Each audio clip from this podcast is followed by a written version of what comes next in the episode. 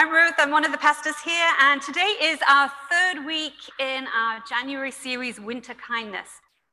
And I wanted to start us off with three very brief stories of kindness. The first one takes place in Seal Beach, California. Um, uh, John Chan and his wife Stella established a donut shop there 30 years ago, uh, but uh, Stella suffered a brain aneurysm and needed a lot of care, which John couldn't provide because he had to be in the shop all day. Some people in the community heard about the Chan situation and they offered to set up a GoFundMe uh, crowdsourcing kind of a site um, on their behalf. But John was adamant they didn't want that. They had built up their business themselves um, and they weren't looking for handouts. Um, but then John noticed that people started coming into the shop earlier and earlier. And as one newspaper article put it, every morning beginning at 4.30, customers flock to the donut shop. They buy up all the glazed, all the frosted. They drink up the coffee as they hand over their cash and their love. By 7.30 a.m., the bins are empty and Chan's heart is full. In the second story, uh, Clarence Stevens was out shopping and he returned uh, to his car only to find that he had locked his keys and his cell phone inside. Uh, he responded probably as most of us would, with prayer and fortitude. No, he didn't. Um, he tugged at the door handles. He, uh, you know, kicked the tires. He said a few choice words. And a teenager riding by on his bike saw this and asked Clarence uh, what was going on. And he explained and, and said, you know, even if I could call my wife, she can't bring the keys down because we don't have another car and there's no one to give her a ride and, and, all this stuff. And the teenager um, gave Clarence his cell phone and said, call your wife, tell her I'm on my way. And the guy said, no, you, you can't do that. It's, it's an eight mile round trip. Um, you know, can't ask that of you. And he said, don't worry about it. And um, as, as Clarence writes, he says, an hour later, he returned with the key. I offered him some money, but he refused. He said, let's just say I needed the exercise. And then the third story is from Mrs. Stooksbury. Uh, she writes, a woman at our garage sale wore a perfume that smelled heavenly and familiar. What are you wearing? I asked. White shoulders, she said. Suddenly, I was bowled over by a flood of memories. White shoulders was the one gift I could count on at Christmas from my late mother. We chatted a while, she bought some things and left. A few hours later, she returned holding a new bottle of white shoulders. I don't recall which one of us started crying first. Three acts of kindness in a way, they're very ordinary, uh, just normal people, not acting super heroic or, or making a huge sacrifice, but simply being there for each other.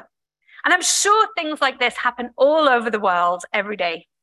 But they're inspiring because I'm sure for the, also sure for the people involved, that wasn't an everyday occurrence. Um, things like that are, are, impactful because we don't expect people to be so kind, to go to those lengths, to take the time out uh, to be kind in those kind of ways. A couple of weeks ago, we looked at some reasons why um, we're not always as kind as we might like to be, including our tendency to see ourselves, if not at the center of the universe, uh, perhaps a little closer to the center than, than other people. Our failure to recognize our oneness with others and, and the cost involved in being kind sometimes, uh, particularly in terms of time and energy uh, that I, I, know for me seems to be the resources I have the least of uh, sometimes. We're busy. Hopefully, we are good kind of busy. Hopefully, our lives are full of worthwhile activities and meaningful relationships. But if we have no time to stop and notice the people around us and to interact with them, no time to be interrupted and inconvenienced, no time to be kinder than necessary, perhaps we're actually too busy no matter how good the things are that fill our lives?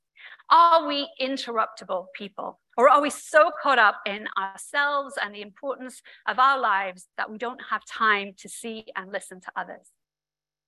Throughout this series, we've been building on the theme of the incarnation, of God taking on the frailty and vulnerability of humanity in the form of a baby, as we celebrated at Christmas, of God identifying with the brokenness of humanity in Jesus' baptism, as we celebrated at Epiphany, and of God living here among us. As we've read in previous weeks, it says in John 1 the word became flesh and made his dwelling among us. We have seen his glory, the glory of the one and only Son who came from the Father, full of grace and truth. Jesus dwelt with a specific community in time and space. He didn't just briefly appear, he wasn't just passing through. He was real and present over time. He got to know his neighbors. And his glory was seen in grace and truth. Jesus' glory was not in centering himself, as we so often do. He wasn't self promoting or self serving. Rather, he came with grace and truth. I love the coupling of those two words Jesus wasn't fake nice. There was nothing inauthentic about him. He was honest. He was full of truth. He expressed real emotions. He was genuine. He had integrity, but he was also full of grace. He accepted people just as they are. He treated them with kindness and respect, grace and truth.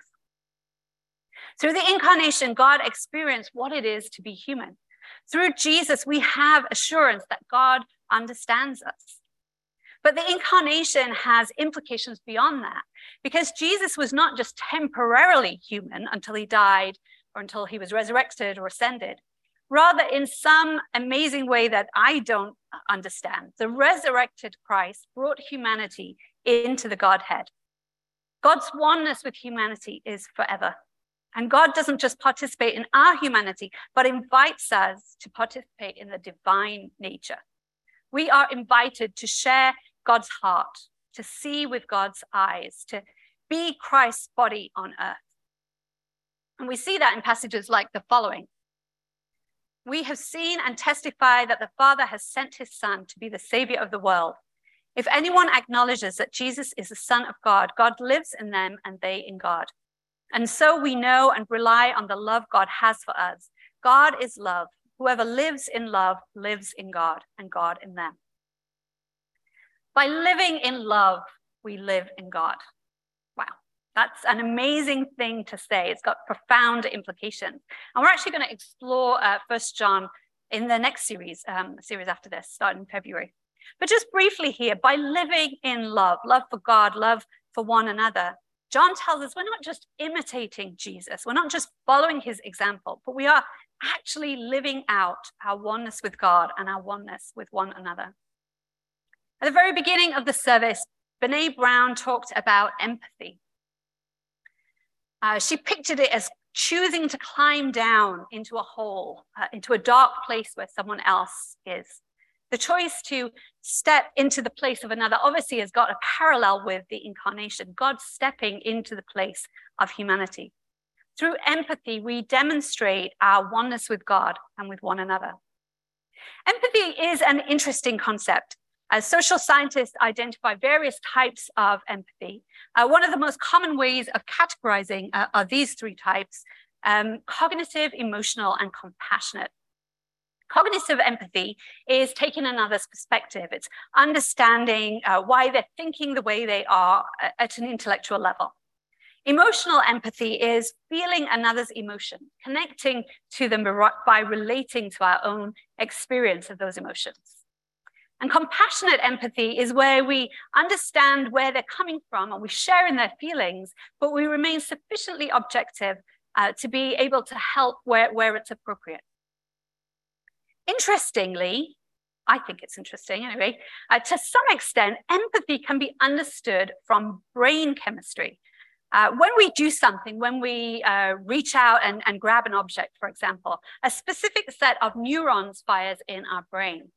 But a subset of those same neurons uh, fire when someone, when we watch somebody else do that same action.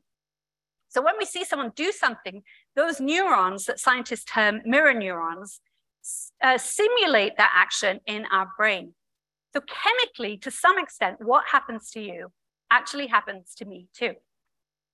Just briefly uh, a brief uh, nerdy sidebar here uh, for those who like this kind of stuff, which I do.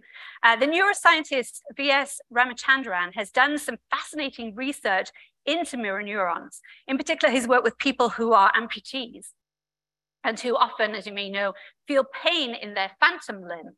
Um, and he's found that they can actually experience physical relief by watching somebody else have their limb massaged.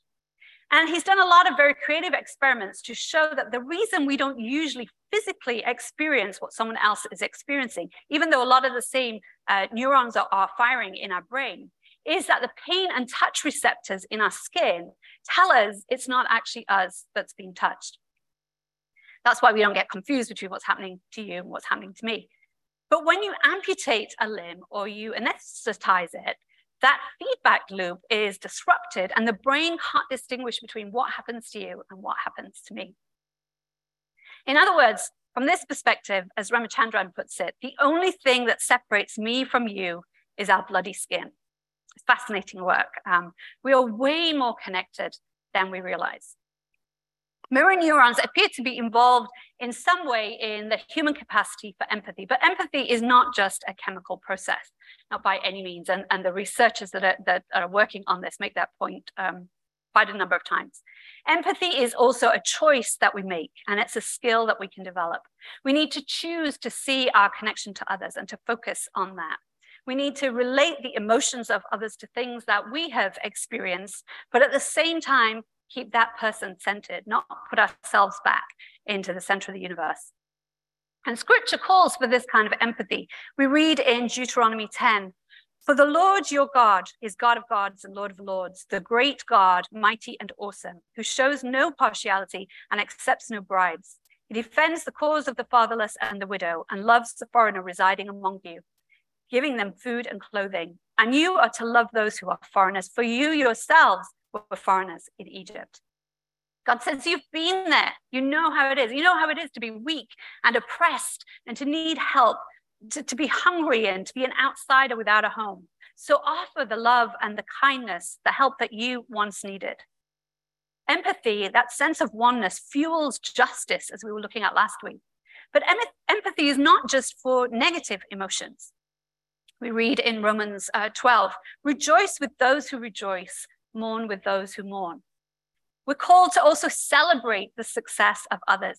And sometimes I think this can actually be harder than mourning with those who mourn. It can be harder to decenter ourselves, to make it not about us in the context of someone else's joy, particularly if they're rejoicing over something we would also like to have. When we mourn with those who mourn, we can at least feel good about the fact that, you know, we're being the compassionate person, we're being supportive. Um, but when we rejoice with those who rejoice, it really isn't about us at all. Or rather, it's about us, but it's not about me.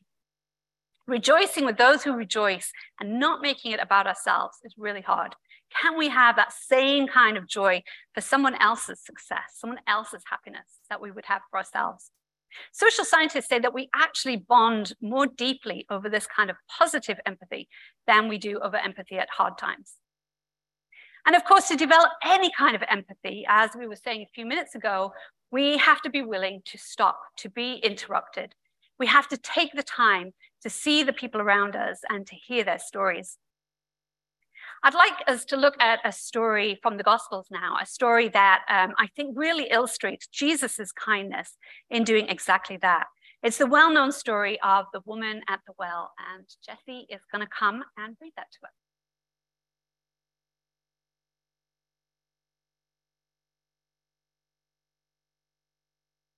Now Jesus learned that the Pharisees had heard that he was gaining and baptizing more disciples than John, although in fact it was not Jesus who baptized, but his disciples. So he left Judea and went back once more to Galilee. Now he had to go through Samaria. So he came to a town in Samaria called Sychar, near the plot of ground Jacob had given to his son Joseph. Jacob's well was there, and Jesus, tired as he was from the journey, sat down by the well. It was about noon. When a Samaritan woman came to draw water, Jesus said to her, Will you give me a drink? His disciples had gone into the town to buy food. The Samaritan woman said to him, You are a Jew, and I am a Samaritan woman. How can you ask me for a drink? For Jews do not associate with Samaritans. Jesus answered her, If you knew the gift of God and who it is that asks you for a drink, you would have asked him, and he would have given you living water. Sir, the woman said, You have nothing to draw with, and the well is deep. Where can you get this living water? Are you greater than our father Jacob, who gave us the well and drank from it himself, as did also his sons and his livestock? Jesus answered, Everyone who drinks this water will be thirsty again, but whoever drinks the water I give them will never thirst. Indeed, the water I give them will become in them a spring of water welling up to eternal life. The woman said to him, Sir, give me this water so that I won't get thirsty and have to keep coming here to draw water. He told her, Go, call your husband and come back. I have no husband, she replied. Jesus said to her, You are right when you say you have no husband. The fact is, you have had five husbands, and the man you have now is not your husband. What you have just said is quite true. Sir, the woman said, I can see that you are a prophet. Our ancestors worshipped on this mountain, but you Jews claim that the place where we must worship is in Jerusalem. Woman, Jesus replied, Believe me, a time is coming when you will worship the Father neither on this mountain nor in Jerusalem. You Samaritans worship what you do not know. We worship what we do know, for salvation is from the Jews. Yet a time is coming and has now come when the true worshippers will worship the Father in spirit and in truth, for they are the kind of worshippers the Father seeks. God is spirit, and his worshippers must worship in the spirit and in truth. The woman said, I know that Messiah, called Christ, is coming. When he comes, he will explain everything to us. Then Jesus declared, I, the one speaking to you, I am he. Just then his disciples returned and were surprised to find him talking with the woman. But no one asks, What do you want? or Why are you talking with her? Then, leaving her water jar, the woman went back to the town and said to the people, Come, see a man who told me everything I ever did. Could this be the Messiah? They came out of the town and made their way toward him.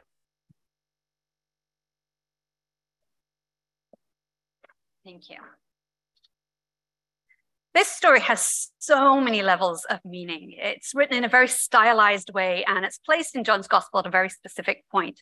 Um, it's clearly meant to contrast with a conversation Jesus has uh, chapter before with a guy called Nicodemus.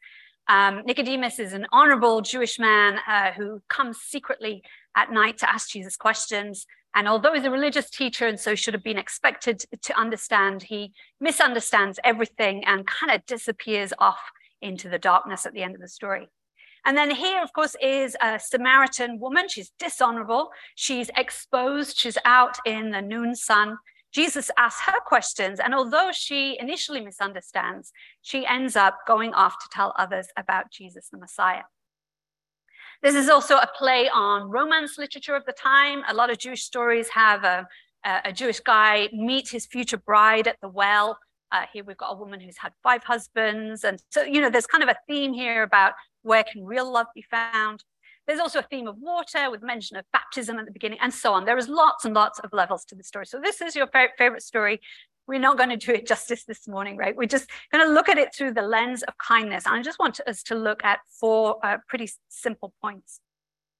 First, Jesus dwells. Uh, going back to our verse from John chapter 1, the word became flesh and dwelt amongst us. Jesus stays put in this story while all the other characters come and go. I don't know if you noticed that. Um, you know, we have the uh, the disciples leave, the woman arrives, the disciples come back, the woman leaves, and then the villagers arrive. Um, and the whole time, Jesus apparently sits by the well. He isn't frantically looking for people to teach or heal or engage, uh, but he sits in a public place and is available and he's willing to be inconvenienced. Uh, he's on his way to Galilee, we're told. Uh, but at the end of the story, which we didn't read, um, he goes to the Samaritan village and, and ends up staying there for two days. Jesus is interruptible. Second, Jesus embraces oneness.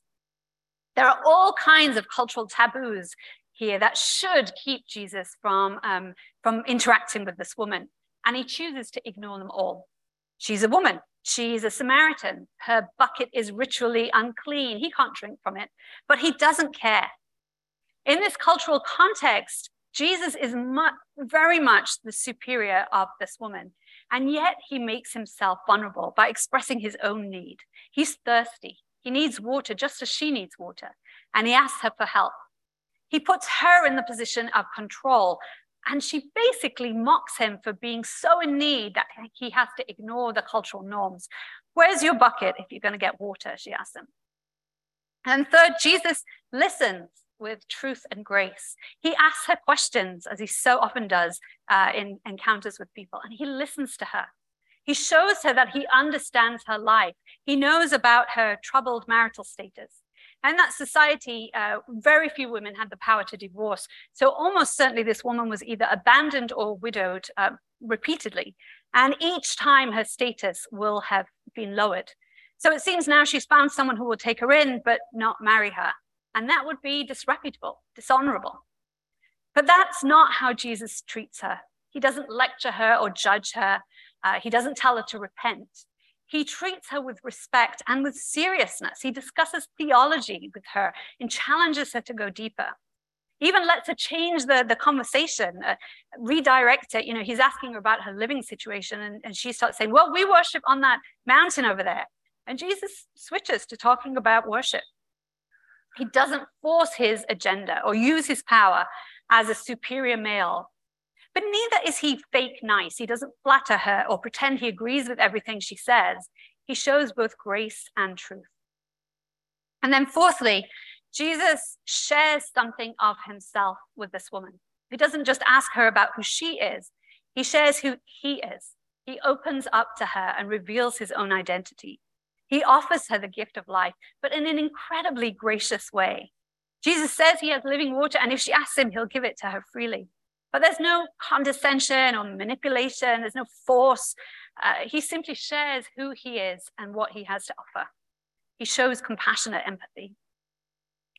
Now, as we noted, uh, the story is written in a very stylized way, and obviously this is not a transcript at all of the conversation. It captures the essence of an interaction in a certain way that makes um, certain theological points and fits into the overall narrative of the author.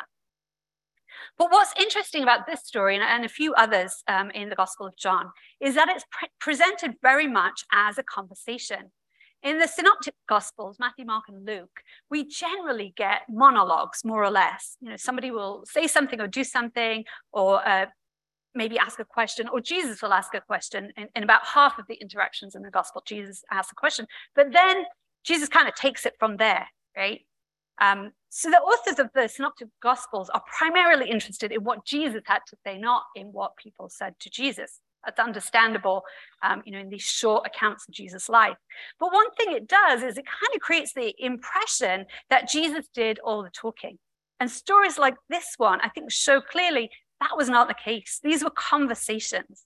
Jesus didn't just ask a question and then give a lecture, he listened to people. And there's great kindness in listening to people, in decentering ourselves and our story and letting people share their story. The author David Augsburger wrote, being heard is so close to being loved that for the average person, they are almost indistinguishable. We view being heard as loving because we actually know it's really hard. It's hard to listen well. There is noise constantly thrown at us, and we tune most of it out. We have to to get through the day. We're also busy, as we noted earlier. We respond quickly without thinking, uh, without considering the impact of our words. We rush to judgment. Our brains are busy. We're thinking lots of thoughts all the time. The average American speaks at a rate of 125 words per minute, but our brains process closer to about 800 words per minute. So even when we're listening, we also have lots of extra time and processing capacity to think about other things, to think about what it, is this person saying? How does that affect me? Or what do I want to say next? Or, or thinking completely different things and getting distracted by other chains of thoughts. Listening well requires attention and energy and discipline and motivation. It doesn't come naturally to us. So, how can we learn to listen well, to listen with empathy? And why does that matter? Well, to answer that, I'd like to invite Sarah Burke to join me. Sarah, as uh, many of you know, is a long-time member of Cedar Ridge. She was on staff for many years, and then she left to pursue her career as a professional counselor. And so let's give her a round of applause. We welcome her.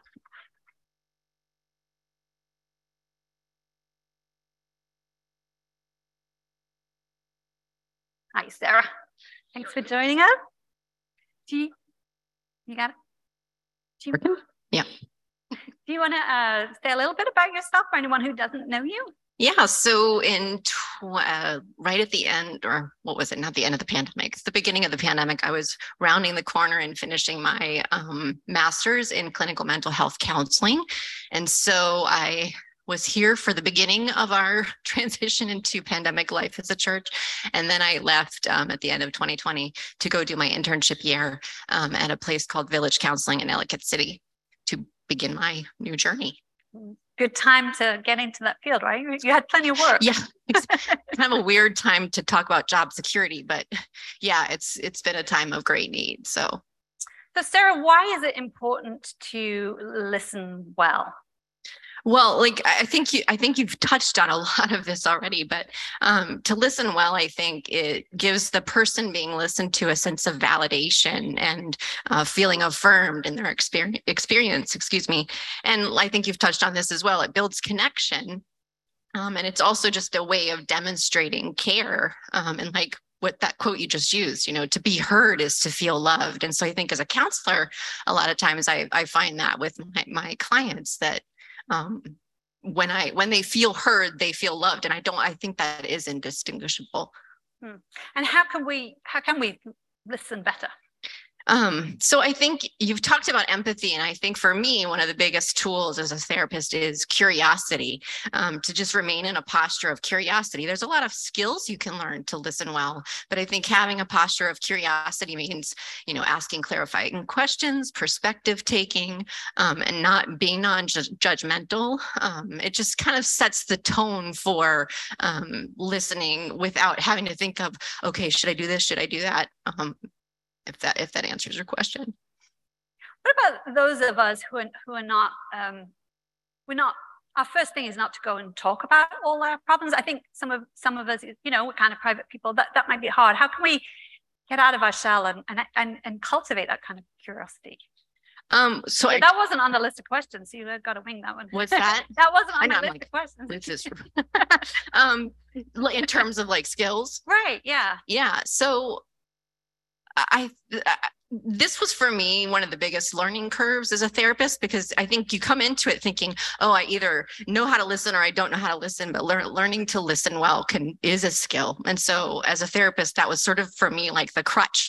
Oh, I, I, there's actually things I can do to listen well, which some of those skills are one, one big skill is silence. And actually in the process of learning to be a therapist during the role plays and stuff where your peers are watching you, it's interesting because the mark of your growth i think is your ability to shut up and listen and not actually speak. Um, we we i think often think that asking a bunch of questions or you know is is the art of counseling but i think as i have grown in that role i've discovered that it's actually the art of being quiet and not saying a whole lot sometimes.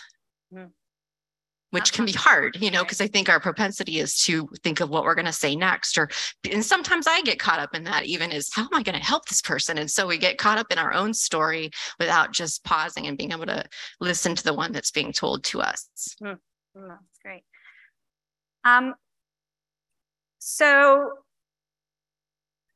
how, how do we so there's a tension right between that um, not centering ourselves but also sharing a bit of us, ourselves do you have any thoughts on that or any advice for that? Because uh, empathy is partly is, is identifying with emotions and what people are going through, but it's so easy to then say, oh, that's just like this time when blah, blah, blah, blah. And then, then you realize, oh, wait, I'm now I'm talking about me. I mean, do you have any advice on? I mean, I think that is, I think that's a tough one because, you know, I think, I'm sorry, can you say the question? Yeah, just, this is my first time being in front of a crowd. this pandemic is like really intimidating. And thank you for doing this. I really appreciate it. Um, but that tension between we want to identify with someone, but we don't want to make it about us. Yeah. So how, how do you how do you as a counselor do that? I mean, you know, we want we do want to say, oh, I know how it is, but we don't and you know yeah. so i mean as it, in a therapist role i think what's different is you don't often disclose your personal right. things so i think that creates an automatic boundary but i know in relationships with friends and stuff it can be really easy to to hijack the conversation um, and so i think it's kind of a matter of saying just that little bit i can relate or um, i think roger sandberg once another therapist here said sometimes he says i have my own version of that. And so i think keeping in mind like yeah i have my own version of that but it's sort of doing a mental check-in with oneself too of but this isn't my this isn't my moment. You know it's it's the person i'm listening to's moment. And you mentioned boundaries just now and obviously that's that's super important for for a professional counselor but even in our relationships you have any um, any thoughts about boundaries? Yeah, I mean, I, obviously, you know, when you when you take in whether you're listening to a friend's issues or your own your client's issues, you know, it's a matter. I think there's a level of compartmentalizing that has to happen, which is kind of being able to, and and that's also something that I think we learn and develop as as humans, um, which is being able to take in everything, um, be with the person in the moment, but also be able to give yourself reprieve from that and recognize like this is their story. I'm with them. I can be compassionate, but that doesn't mean this is also my problem and that I need to carry that with me. And and and I think that's a growth curve for all of us, you know, therapists and individuals alike.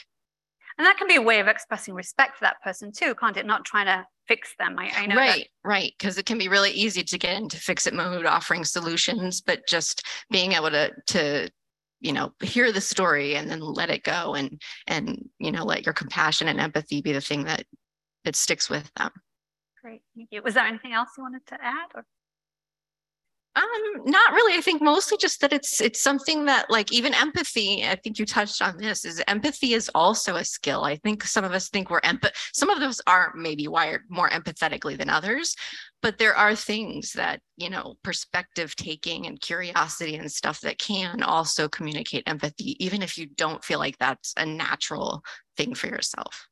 So we can all work at this and become better yeah. listeners. Yeah. Thank you so much, Sarah. Thank you, Ruth.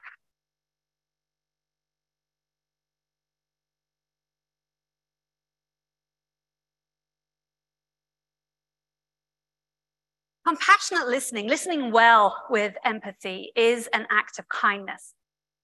But it can also be a source of blessing. Getting to know people, expressing that curiosity that Sarah was um, talking about, understanding who they really are, empathizing with their perspective and their emotions, and sharing something of ourselves can help us to have a greater experience of the connectedness, the oneness that actually does exist between people, but that we are so often oblivious to. It can help us to push back against the individualism and the isolation of our culture and gain a greater appreciation for the unity of humanity, God in us and us in God. When the disciples returned to the well where Jesus had been talking to the woman, we read that they urged him, Rabbi, eat something. But he said to them, I have food to eat that you know nothing about. Then the disciples said to each other, Could someone have brought him food? My food, said Jesus, is to do the will of him that sent me and to finish his work. Jesus was caught up in this conversation with the woman. It fed him. Seeing her eyes open up to who Jesus actually was, uh, seeing her heart open up to hope, hope that she wasn't a cast off woman who needed to hide away in shame, but she was someone who was seen and known and valued. Seeing her run back to town full of joy, proclaiming the news to everyone she could. This fed Jesus in a way that no mere bread could ever do. We're going to take communion in just a moment if the band would like to come up. And clearly, a small piece of cracker a sip of juice. They don't feed us physically, it's not a meal that we're having. But they feed us in another way. They remind us of our deep connection, our oneness with one another and with God. They remind us of our need to imitate the incarnation, to engage in the incarnation, to live out God's presence on earth. We want to do what Jesus did. We want to also, on the next slide, please, uh, we want to dwell we want to be present to people. We want to be interruptible, to take time to see people, to take time to listen to them, to engage with them, hear their stories. We want to embrace oneness. Uh, we want to decenter ourselves and make space for others, to rejoice with those who rejoice and mourn with those who mourn. We want to listen with kindness, with truth and grace, suspending judgment.